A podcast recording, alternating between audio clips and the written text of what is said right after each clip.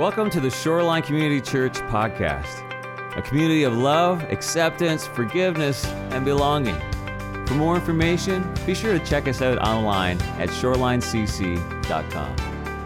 For our season this year, how many of you seen that movie before? It's a Wonderful Life. You know, been around forever, great story, and coming out of World War II. And for me, as a kid growing up, I wasn't that interested in it. I mean, it was black and white, you know. Um, but as, as I've grown older, I've really connected with it, and it's really be- became a part of our family's tradition on Christmas Eve. I, I would watch that, and uh, I had one kid who was a night owl, so uh, Braden, he would get up and watch it with me. And it just became a favorite tradition. And I, I think it's, it's, a great backdrop for what we're doing because we're heading into this season of what's known as Advent. We were talking about it earlier. Advent is, the, is what we describe the four weeks leading up to Christmas, where we celebrate the hope, the love, and the peace and the joy that comes from Jesus. And it's meant to be a time to prepare our hearts to focus us because there's a lot of distraction in this season, isn't there? I mean, you know, you, you may already have a candy cane overdose going on in your life. There's so many things pulling us out and distracting us. And so, in these four weeks, we want to take some time to slow it down and to focus and to prepare our hearts for what the Lord would say to us. Amen? Amen. So we're going to be diving in. And I really believe, you know, as I've been thinking about this, this movie, It's a Wonderful Life, it's really, it's a great illustration of of what a lot of people have experienced in this season. When you talk to so many and when you read about what's happening in our society, there are so many people that Christmas can be a, a tough time. It's meant to be a season that has the hope, love, joy, and peace, but a lot of people, the more that we talk about it, it seems like the more hopeless that they can become. And this backdrop of It's a Wonderful Life, if you've seen it, you, know it's, it's especially applicable because the main character, jo- George Bailey, he loses all of these. He loses his hope, he loses his joy, his peace, he loses his love because George Bailey, the main character, if you watched it, you know that he was a young man, he grew up in this town, and he had these big dreams of traveling the world and, and being a life changer and going out and doing great things that the, that the, that the newspaper would, would be able to report about. But instead, he finds himself staying in the same town that he grew up in, staying in Bedford Falls. And, and, and, uh, and for a while, he seems to kind of keep it together. You know, he stays busy. He finds a wonderful wife and has, has beautiful kids. And, and he works the family business, though it wasn't his first choice. He, he supports the family and supports his heritage. But all of this is brought to a head when he faces a challenge that he can't overcome. If you remember, his uncle lost the deposit that was supposed to take place. And, and as a result, these, there's accusations that go around, and the business can be shut down, and, and George can even be brought up on charges that could result in him going to jail. And it brings him to this crisis point. And as he walks through, just a, a little note on this whole exchange that takes place. Uh, he had recently returned from World War II. He was, uh, he was a fighter pilot, uh, and at that time, coming back, it's, he tells later that as he's reliving that moment, that sense of remorse, he's bringing up a lot of the pain that he experienced. And, and the director, Frank Capra, he never wrote into the script to cry, but this was such a moving scene for him that he just, he couldn't hold it back in. And I think it points to, to, the, to the fact of something that we often have to, have to come in grips with, that pain or this tension is a constant in life. I mean, how many have, you know, have you, have you ever had a year that there was no pain or no tension in your life going through? And for, and for, and for George, he's, he's living at this whole thing, but there's this constant of pain and the challenges. And I think it's as a fact that, that sometimes we believe that, you know, when we come to Jesus or when we give our life to Christ, that there will be no more pain, no more tension in our life. And sometimes I think, especially in westernized Christianity, that we're often surprised when it's like, hey, I gave my life to Jesus. Why is there still pain? Why is there still struggles going on? But you know, Jesus was very clear, and he told his disciples repeatedly because they thought that it would mean no more pain following Jesus. But Jesus said in John 16, He said, Here on earth, you will have many trials and many sorrows. And even Jesus, he led the way by giving his own life and by walking through these constant trials. And in 1 Peter, Peter even writes to all of us, to, to people of that day, but people for us today, he even writes, Stay alert. He said, Watch out for your great enemy, the devil. He prowls around roaring like a lion, looking for someone to devour. And every time I read this, I think about I heard uh, someone say one time at community dinners, Sean, I'm calling it community dinners one night. Someone gave a little devotion on this.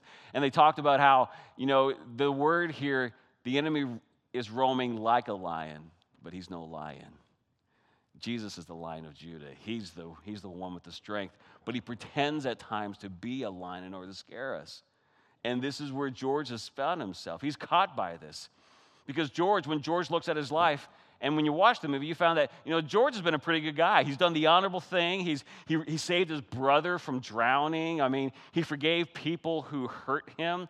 Uh, he even gave away his travel money. On his, on, on his wedding day, he had the stash of cash to have this incredible honeymoon.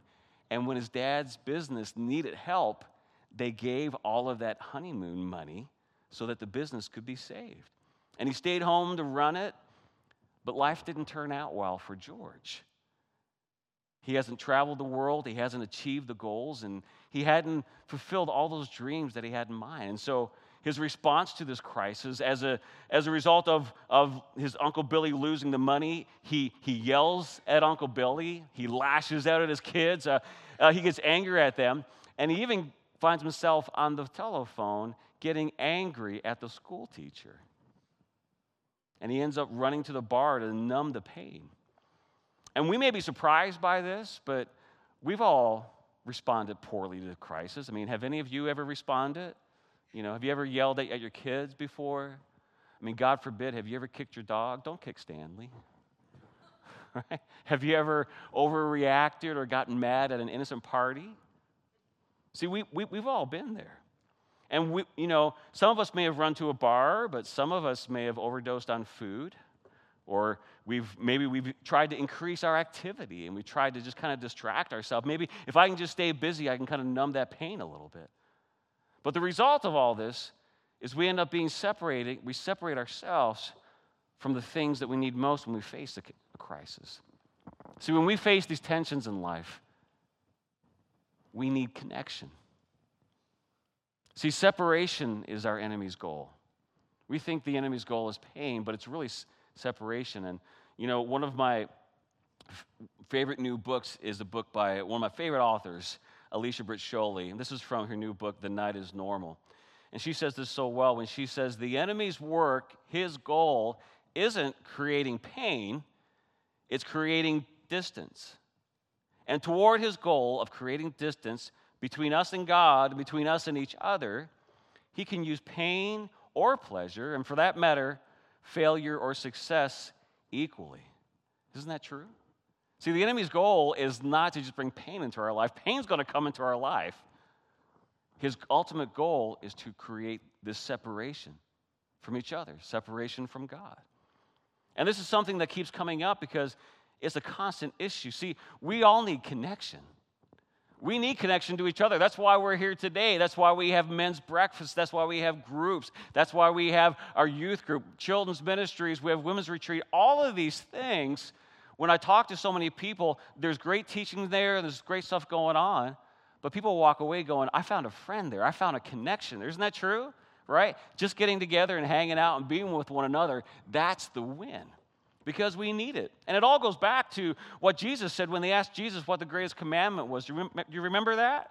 When they said, Jesus, what's the greatest commandment? And they're trying to stump him. And he said, everything comes down to this that you love God with all your heart, mind, soul, and strength. And he said, the equal is to it that you love your neighbor. Do you want to know who your neighbor is? Look to the person next to you. And not just today, right? Every day. If you're on the bus, if you're at Fred Meyer, fighting for that last candy cane.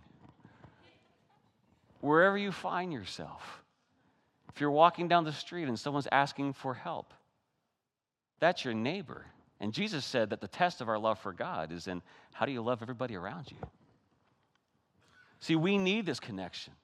And we can find it. You can find it right here. That's why we're here today. This is one of the main purposes of the body of Christ. But the challenge is not just finding something. And you can take that illustration out all the way through to whatever it is in life. The challenge is not just finding something, the challenge is not just finding connection. The challenge is keeping connection, isn't it? There's been times in my life, there's been people I've been connected to, but then crisis comes And then that's when it seems to be, God, where are you? Or where are my friends in this moment? See, George Bailey, he's probably the most connected person. I mean, you'll see throughout that as he walks down the street, he's calling people out. He's making jokes to people. I mean, he's popping in, popping there. Everyone, everyone loves him. He walks down the street and everyone yells out, George! See, I can find a friend and I can find a community and I can find connection, but how do I keep it? How do I maintain and build it? Well, this is where hope comes into play. See, when we look at the Bible and we look at what the Lord is telling us, hope is one of the key things that keeps us all connected. Did you know that? Hope is one of the key things that it keeps us connected and it keeps us from losing the very thing that we need. And we all want the same things. And God spoke the, the things that we need through the prophet Jeremiah. Jeremiah 29 11 says, For I know the plans I have for you, declares the Lord both for welfare and not for evil, to give you a future and a hope. See, right here, the Lord speaking through Jeremiah, he's identifying two key things. That, first of all, one of the key things that we all want is we all want welfare, right? Welfare is about today that we want to, you know, we, we need food, we need shelter, you know, we need the basic needs of our things, be, of our lives to be taken care of the emotional needs, the physical, the mental needs. We want to prosper in every area of our life, in our relationships, in our work, whatever we find to do. But we also need to have a, a future. We need to know that there's something out in front of us. We need to know that there's something that we're walking towards. We need, we need to know that there's something that makes it worth getting out of bed in the morning. Have you ever had a time in your life where you're like, I, I don't even want to get out of bed today? There's, you know, what is there to hope for? What, what is there to do? Those can be some of the darkest times of your life. You know, I know that Americans have them, but I've found that even Canadians have them. I've had them. But see, all of this is connected to hope in, in Jesus. And hope, when we look at hope, hope really, it has two parts. When you look at, at, at, at, the root and the word and what it means, and you do all the word studies and you come in, it really comes down to these two basic things. That the, the word hope is talking about two things. That the first thing is that future part. The word hope, it means that there's this, this it means to wait or to look for. Uh, there's this expectation and to wait or to look eagerly for. So there's that thing that's out there in the future that we're going for. But there's also this meaning of the Hebrew word for hope, this kavah, which means it means to bind together like a rope. In other words, hope is the thing that keeps it all together, all these things woven together. It's what keeps things from flying away. And you know, as I was going through this, I was thinking about this, the importance of kind of tying things down. You know, I remember when we first moved back to Seattle uh, back in 2014. Uh, we, you know, we're, we're, in this process, and we needed a mattress, and someone had a mattress. So we, I, I, was going to pick it up. So I grabbed one of my kids. The closest kid to me was, was Micah. So I just grabbed him, threw him in the van, and we took off and we go to this place and it's a mattress and that was back in my minivan days anybody in those minivan days right now right get the minivan and you just kind of take the mattress you throw it up on top and i just grabbed whatever rope i had and i threw it over it and i tie it and i put it down and wise micah said dad is that tied off? And confidently i went this knot has never failed a little bit of foreshadowing in the story here, right? So we, we, get down a mattress. Have you ever seen those illustrations on YouTube where the, mat, the mattress is doing this and everyone kind of backs away? So, so unknowingly, we get in, and uh, a norm for our road trip is we crank the 80s music, right? The righteous stuff, and, and we just turn it up, we crank it up, and we're playing and we're singing. And I look in the rearview mirror where what to my wandering eye does appear but cars kind of swerving everywhere around me. And I look behind, and this mattress is flying over, it's going over. People are scared. Mike is laughing, and I'm trying to hold it together.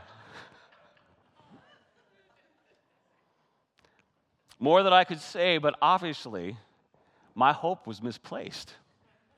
I grabbed the nearest rope I had, I tied the quickest knot that I could, and I just took off because I was ready to get on with my day.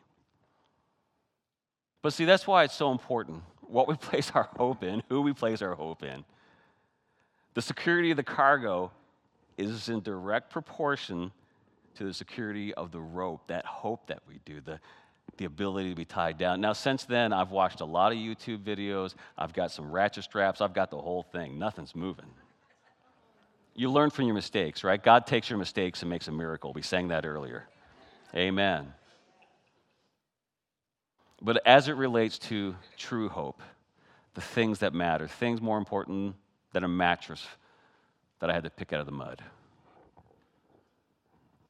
See, hope in Jesus is the only hope that never fails. And I think sometimes we can find ourselves putting our hope in things that we, we, we, think we're hoping in Jesus, that this is Jesus, right? But we have to be very careful because anything but Jesus is going to fail. That's why the Apostle Peter, he says that in Jesus we have this, this living hope through the resurrection of Jesus from the dead and into an inheritance that can never perish, never spoil, and it never even fades. And Peter said, This inheritance, it's even kept in heaven for you. See, anything else we hope in, it will rot, it'll be damaged. It can come loose, it can fail, but Jesus will never fail. As a matter of fact, this is one of the biggest truths about Jesus is that he never fails. He never fails. We can be confused sometimes when we hit tough spots. We're like, Jesus, aren't you failing me? But he never fails. The Bible records it.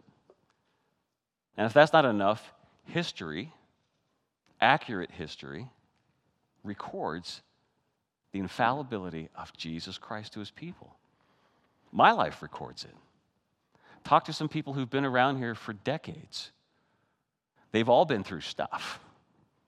They look beautiful today, but they've walked through some waters. And every one of them will tell you that Jesus never, ever fails. So, how do we receive this hope? How do we, how do we lay a hold of this? Well, see, in order to lay a hold of the hope, did you know that action is required? See, hope is not just a, just a ethereal thing that we, that we sing about. When I sing songs and I'm down the front and I'm doing, this is how I, I dance. My, my feet don't move, but everything else moves, right? And I'm just, I'm just, I'm giving praise to the Lord. That's, that's just, you don't have to do that. Some would probably say, don't dance like Pastor Dwayne. He can't dance. But when I'm doing this, I'm not trying to stir a feeling. I'm responding to something that's already happened in my life. I'm being reminded. All the songs that we sing reflect the Word of God, His truth in our lives. So when I come together and I worship Him, even times when I don't feel like it, it reminds me of, yes, God, you are faithful. Yes, I'm tired today. Yes, I couldn't sleep last night. Yes, I'm feeling terrible right now. But God, you are faithful and you're taking my mistakes and you're turning them into miracles only that only you can do. There's an action required that's not based on how I feel. Because you know, there are days, if you're a parent, there are days you don't feel like a parent. You know, if you have a job, there's days you don't feel like showing up for a job. If you're in recovery, there's times that you don't want to go see that physical therapist that makes you hurt. but if we want to have hope in our life, there's action that's required because hope is a verb. Hope is, is an action verb. It requires action because when hope is recorded in the Bible, there is always action to it. Jesus didn't just come down and, and just start reading things and then take off. There was an action that came to everything. His disciples did this, the prophets before him. They all, when they talked about hope, there was an action. See, hope was about Jesus. He took the action to come to earth. He took the action to be with his disciples, to be with everybody, and he took the action of laying down his life for us, though he was innocent. It requires this. And now for us, if we want to lay hold of this hope, we need to do the same thing. We need to take that action of laying down our lives, of, of trusting Jesus in all of these situations, and just laying it all before Him and giving up our life and trusting Him that no matter what is going on, no matter what I see, God, you are sovereign. I need to trust Him. Lead me be in my life. Let the words of my mouth and the meditations of my heart be acceptable in your sight. Let me do everything as Pastor Harry talked about last week. Did, did, did, you love that message from him? This is the day the Lord has made. I will rejoice and be glad in it. I said that every day this past week. And Stephanie reminded me when I wasn't saying it because she was saying it. She's, she's a good woman. Yes. We need to believe in him. We need to trust him. We need to not lose our hope in Jesus when things don't go our way. That's why Paul writes, Paul writes, he says, Look, therefore, since we have been justified through what? Faith, we have peace with God through our Lord Jesus Christ, through whom we have gained access by faith into this grace in which we now stand. And we boast in the hope of glory. We boast in the hope of glory. I love that. The glory of God. Not only so, but we also glory in our sufferings. How many are shouting hallelujah in your suffering right now? because, because we know that suffering produces what? Perseverance. And perseverance, character. And character, hope. That's what we lit today to remind us of the hope. And then Paul goes on to say this. He said, Hope does not put us to shame. Hope does not put us to shame because God's love has been poured out into our hearts through the Holy Spirit who has been given to us.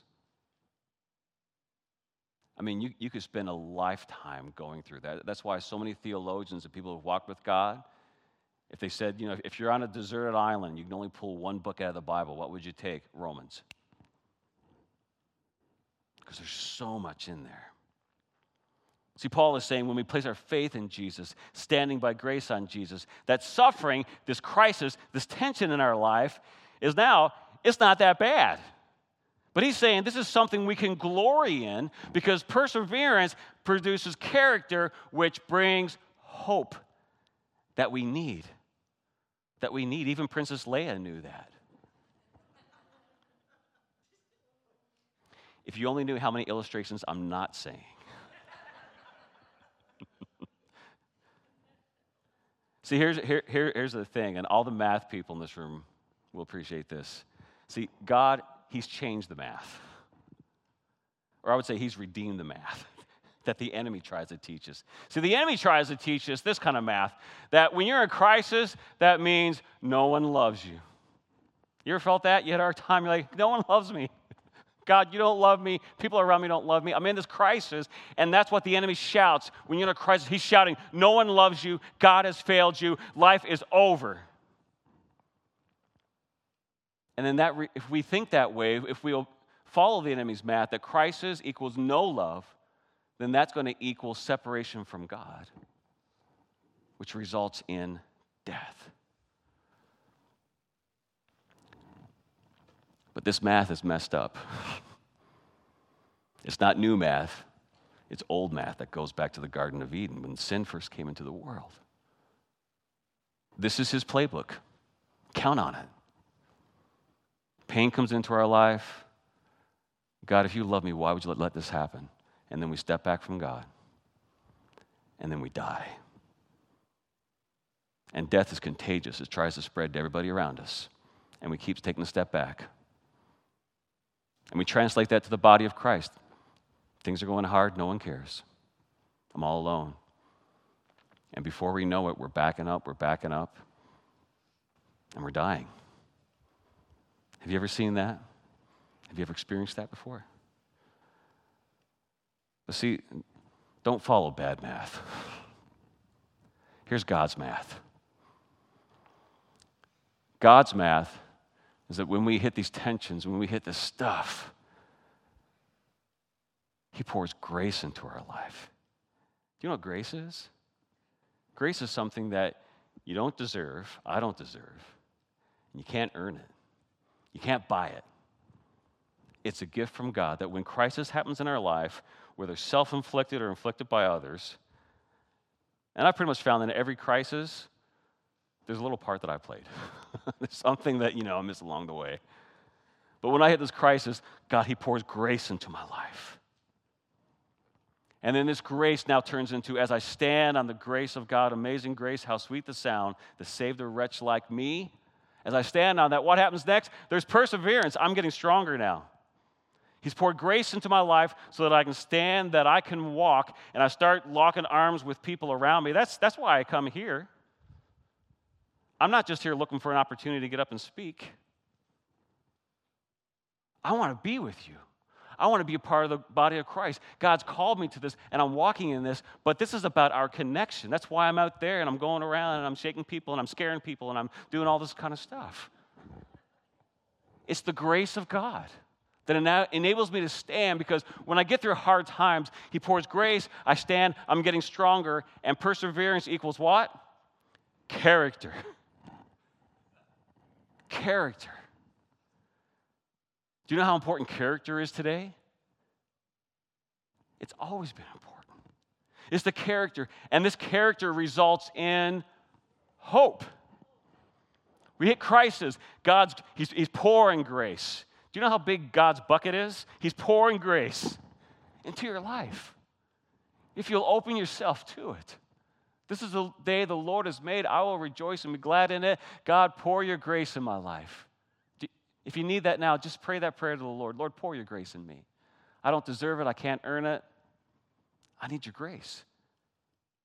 That will strengthen you to persevere, and then that will develop character, and that results in hope. Because, see, when we hope in Jesus, we're not hoping in a feeling, we're not hoping in an idea, we're not hoping in a theory. We're hoping in an action that has taken place over 2,000 years ago, an action that is taking place today, and an action that is taking place in all of our tomorrows.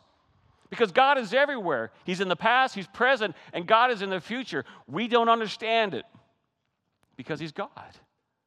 But you know that the Lord has already gone ahead of you, and He's laid things out in front of you, and He knows that you're hitting this challenge right now, and He's got a bucket of grace just waiting for you. Big bucket. that if we will stop and say, Lord, I yield to you. Heal me, God. Forgive me, God. Whatever I'm going through. Pour the grace in. And now we persevere, and now we're stronger. We've now persevered, we've made it through, and the character comes in. That's why Isaiah wrote, and I quoted this earlier, that, that Isaiah wrote that those who trust in the Lord, those who hope in the Lord, that's what that word means trust. They will find new strength. Every day, new strength, new every morning and they will soar high on wings like eagles. And now we're going to run and we're not going to grow weary because we've allowed that grace to come in and to strengthen us. And we're going to walk and not faint. That's why Romans 15, Paul says, May the God of hope fill you with all joy and peace in believing, so that by the power of the Holy Spirit you may abound in hope. Now we're abounding in hope. And when I hear the word abound, I think about Tigger. How many know that old cartoon character Tigger, right? He's bouncing, he can be a little obnoxious sometimes, but it's just, it's just energy unleashed. That's what hope does in our lives. There are people here in grad school, and they're only in it because they have hope that they'll get to an end and they'll be able to do what they're, they're doing. It's not because they enjoy writing papers. The first paper's fun, but the hundredth paper is a chore there's a hope. Or maybe you have a kid that's walking away and you keep reaching out and you keep loving that kid. Why? Because you have a hope for them. Or there's a health crisis that's going on in your life. I'm thinking of you, Don Campbell, stage four cancer. And you're going, This is the day the Lord has made. I will rejoice and be glad in it. And your son David's sitting next to you. And I can, I can go across the sanctuary and call you all out as you hide away from me, right?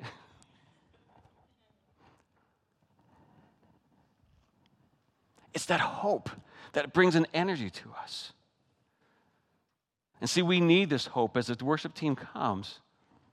And here's why Tim Keller says this so well. Tim Keller writes that human beings, we are hope shaped creatures. Hope shaped creatures. How you live today is completely shaped by what you believe about your future. Isn't that good? We are hope shaped creatures. That's how God made us. That's how He made, made us to live, to walk, to move, to breathe in Him. That hope in Jesus. How you live today, right now, is completely shaped by what you think about the future. And the future is ultimately when one day we stand before Jesus and say, Lord, you've, I am yours. My life is yours. I've given my life to you. That no matter what, though they slay me, yet I will praise you. If you don't turn off this fiery furnace, I will still praise you. I'm asking for healing. But you know what? This body, it's yours. Whatever the circumstance. Because here's the thing because we're hope shaped, when there's no hope inside of us, we lose our shape. We fall to the ground. We live a vapor of what the Lord had for us. That's why Jesus, when he got with his disciples, the very last meal that he had, he said, Guys, I'm going to do something so that you never, ever forget. It's what we call communion. And we're going to do this, this together. And if, if you weren't able to grab one coming in, if you just raise your hand, there's, there's people that can bring, bring one to you. Just, just motion them. Jim's over here, Marlon's over here.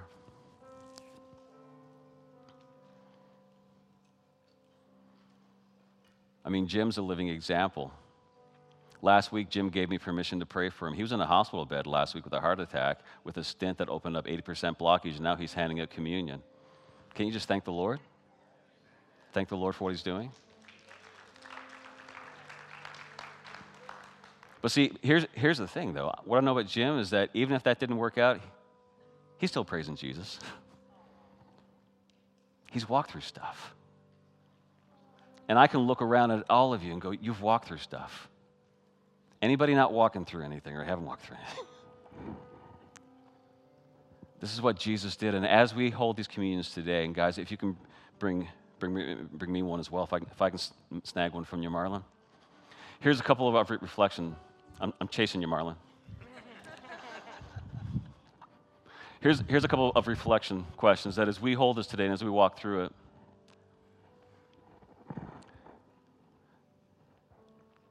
The team's going to lead us in a song. You, guys got a song, right? As they sing this and as you're there, I want you to ask the Lord this What is trying to distance you from God today? Where have you lost hope? You're kind of losing your shape a little bit. So don't receive communion. We're going to do this together, but you and the Lord, inviting the Holy Spirit to speak to and through you. What's distancing you from God? Is there a pain? Is there a crisis? Is there a misunderstanding? And then the follow up question to that this is the discipleship question, right? The first question of a disciple is, is Lord, speak. Your servant is listening. And then when we hear, then it comes down what are you going to do about it? Since hope is a verb, it requires action. What action is the Lord asking you to take in response to hope? Take this, hold this, seek the Lord in that. And then I'm, I'm going to come up here in just a few moments and we're going to receive communion as the body of Christ. Can we do that together? Let's seek the Lord as the team leads us today. What a merciful Savior. Emmanuel, God with us. And you know, as we think about that question, what's separating? So what's trying to separate us from God? See, Jesus got with his disciples, and the death of Jesus was really tough for them because they saw that if Jesus died, we're separated from him and we love him. We've seen him do amazing things. We don't want to be separated. But Jesus, he pulled them together and he did this. And I encourage you as you take that cup to take it to the part where the bread's on top and just pull that open and just, just hold this little piece here.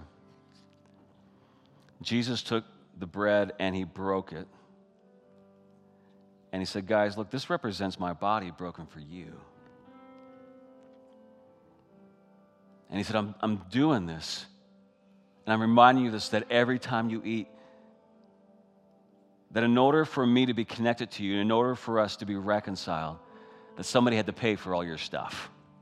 Does he take our, mir- our mistakes and turn them into miracles? Yes, but it came at a high cost. Does he give hope in our life? Yes.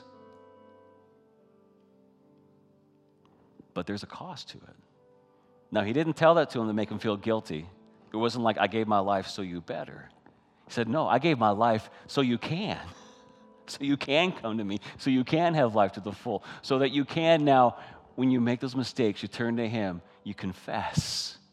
See, confession is about being made right with God, right? It's like, it's like anybody else. If somebody hurts you and goes against you, and they come the next day and they go, hey, how you doing? It's like, wait a minute, bro, you just hurt me. Let's deal with this so we can be reconciled. That's what it is. To be reconciled. So before you do that, whatever it is that's separating you, just the Bible says that we need to examine our heart. So if you haven't done already, invite the Holy Spirit like David when David said to the Lord, He said, Reveal to me my unknown sin because I want to be connected to you. And just confess that sin to, to the Lord. Say, Forgive me, Lord. And He's faithful and ready to forgive us in the moment that we ask and confess our sin. Confess our mistakes. He makes a miracle of forgiving us and being reconciled and filling us. So just confess that to the Lord. Jesus, forgive me. I want to be reconciled to you. And as you do that, just take that, and I always break it to remind myself that Jesus, He paid it all. And let's receive this together. Thank you, Lord, for giving yourself, for dying for me, for dying for me, all my mistakes, all my failures. And then Jesus took the cup because you can't just have bread.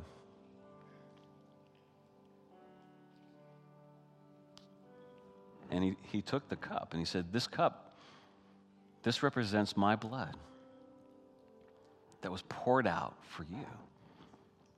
And he uses the illustration that by his stripes, by the blood of Jesus, by the and the word of our testimony, we shall overcome. Through his stripes, we are healed. This represents the healing that Jesus would do in your life today. Wherever you need healing, would you just bring that to the Lord? Maybe it's a relationship, maybe it's a physical healing, whatever it is in your life. Say, Lord, would, would you heal this situation? Would you do this in my life? And would you pour that bucket of grace into my life to allow me to stand, to get that perseverance that would create godly character that would bring to life my hope? That's what I think about when I look at this. Just pray that prayer to the Lord in thanks. And we give you thanks for it. And let's receive this together. Let's, let's drink this together.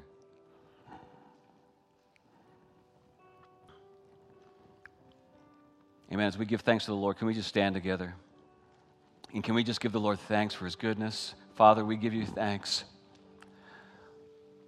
Who am I that you are mindful of me? in my frailty and my failures. But yet, Lord, you look at me and you look at all of us and say, You're my son or you're my daughter. You are mine that I've called by name, that I've seen every day of your life from the beginning to the end. Come to me, all ye who are weary and heavy laden, and I will give you rest. So, Lord, we take on your yoke and we lean into you as we walk in obedience. And everyone said, Amen. Amen. We love you, Lord. We love you, Lord. Father, we give you thanks for your love, for your mercy, for the hope that you've given to us now through Jesus Christ. So, Lord, we walk, we live, we breathe in you. Lord, I pray that as we walk through, that when we hit these crises, Lord, that we would look to you, we would receive your grace, that we would allow you to strengthen us, that we would have perseverance as we walk the living hope of Jesus Christ. And everyone said together, Amen, amen, amen. Thank you so much for being with us today. We have prayer teams up here, and many are praying now. I'm going to do the benediction, but after I do that, if you want to linger a little bit, if you want to talk to somebody, if you want to come forward for prayer, these people are going to stay here. Go to them. Let's pray about it. Prayer changes things because prayer changes us. But this is our benediction. Let's say this together. May the Lord bless you and keep you. The Lord make his face shine on you and be gracious to you. The Lord turn his face towards you and give you peace. Now go and live for Jesus. I love you all so very much.